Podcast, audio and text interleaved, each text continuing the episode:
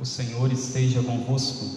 Ele está no meio de nós. Proclamação do Evangelho de Jesus Cristo segundo Marcos. Glória a vós, Senhor. Naquele tempo, Jesus se retirou para a beira do mar, junto com seus discípulos. Muita gente da Galileia o seguia, e também muita gente da Judéia, de Jerusalém, da Udumeia, do outro lado do Jordão, dos territórios de Tiro e Sidônia. Foi até Jesus, porque tinham ouvido falar dele e de tudo o que ele fazia. Então, Jesus pediu aos discípulos que lhe providenciassem uma barca por causa da multidão, para que não o comprimisse. Com efeito, Jesus tinha curado muitas pessoas, e todos os que sofriam de algum mal jogavam-se sobre ele para tocá-lo. Vendo Jesus os espíritos maus, caíam a seus pés gritando: Tu és o Filho de Deus. Mas Jesus ordenava severamente para não dizerem quem ele era. Palavra da salvação. Glória a vós, Senhor. Ave Maria, cheia de graça, o Senhor é convosco. Bendita sois vós entre as mulheres, e bendito é o fruto do vosso ventre, Jesus. Santa Maria, Mãe de Deus, rogai por nós, pecadores, agora e na hora de nossa morte.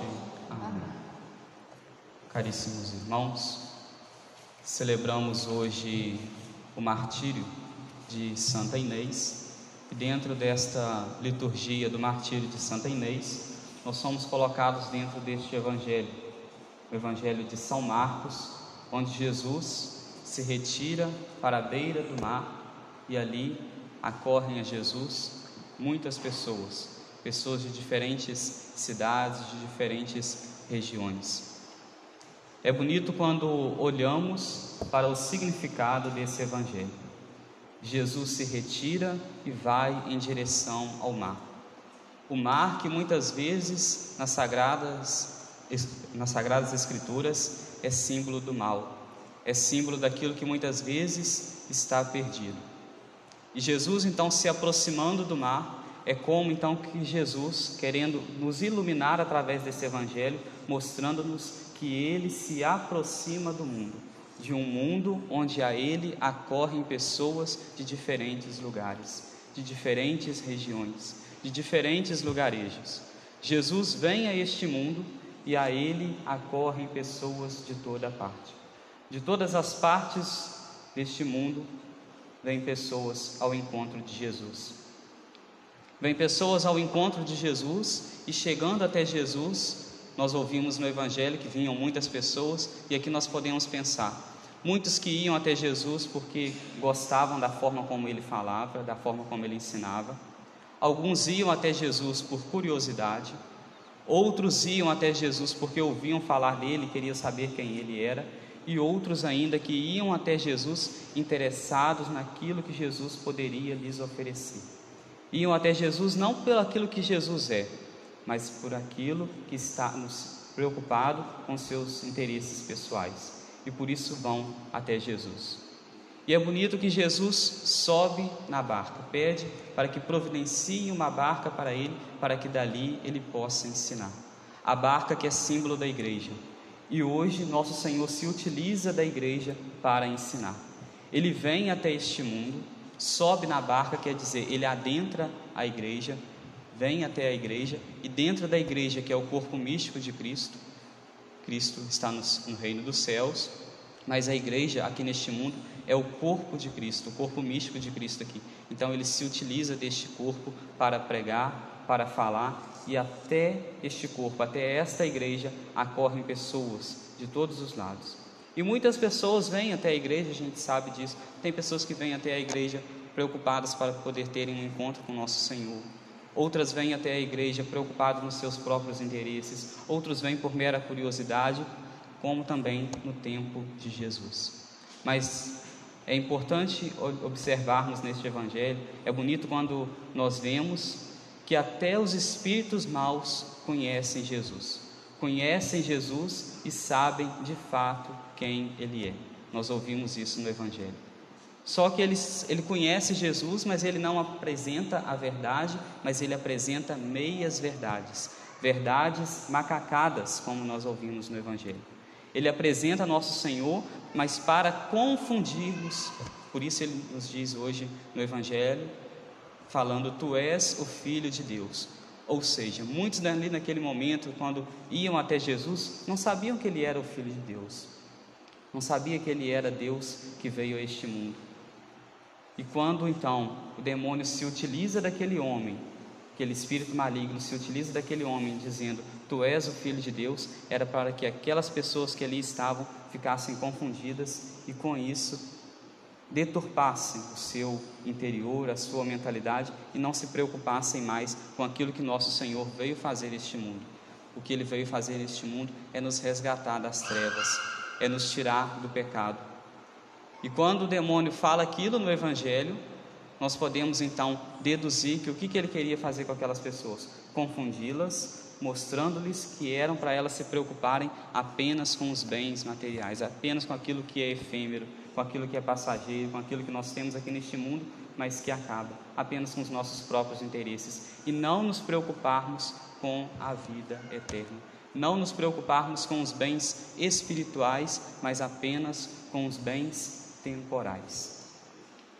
E é preocupado com os bens espirituais e não com os bens temporais que nós olhamos para a liturgia de hoje, olhamos para a santa que nós estamos celebrando e vemos.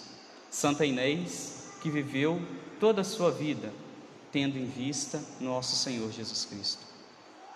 Ela que desde muito nova, desde criança, ouvindo falar de Deus, ela então quis se entregar a Ele.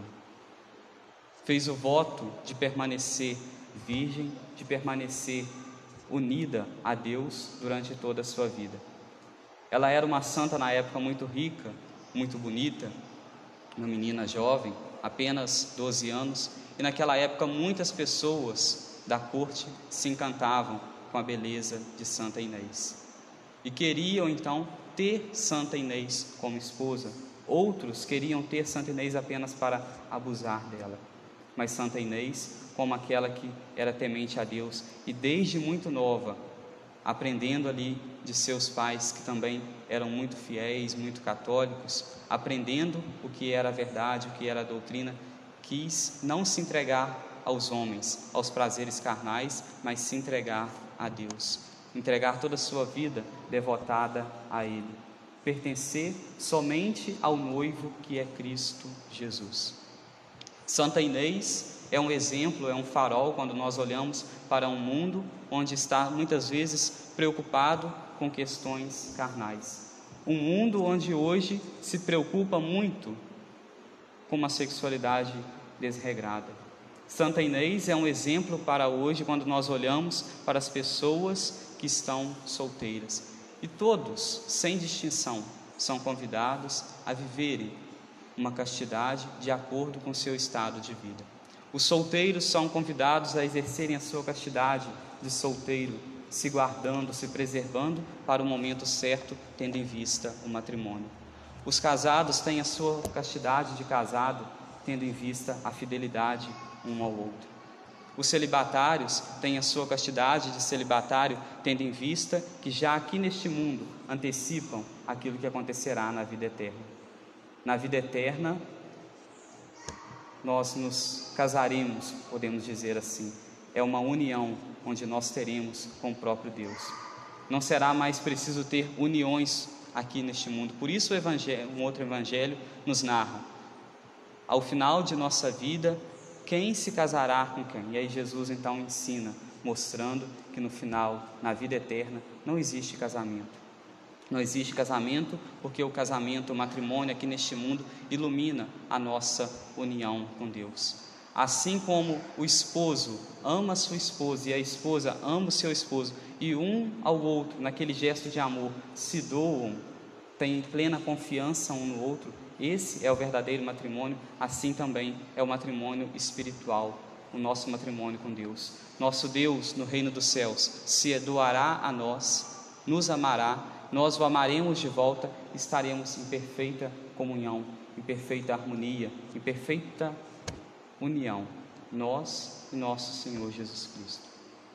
Que Santa Inês, aquela que fez desde toda a sua vida, desde o início da sua vida, o voto de permanecer unida a Deus, nos inspire também a permanecermos sempre na nossa vida unidos a Deus, tendo como fim último, não as coisas temporais, não as coisas passageiras, mas as questões, as coisas eternas, as coisas do alto. Que Santa Inês, aquela que foi um farol naquele período da sua vida, quarto, no quarto século, quando que ela viveu, que ela faleceu, que ela nos inspire, inspire os homens e mulheres deste século vinte e um a viverem uma vida condizente com o Evangelho de nosso Senhor Jesus Cristo. Louvado seja nosso Senhor Jesus Cristo. Para sempre seja louvado.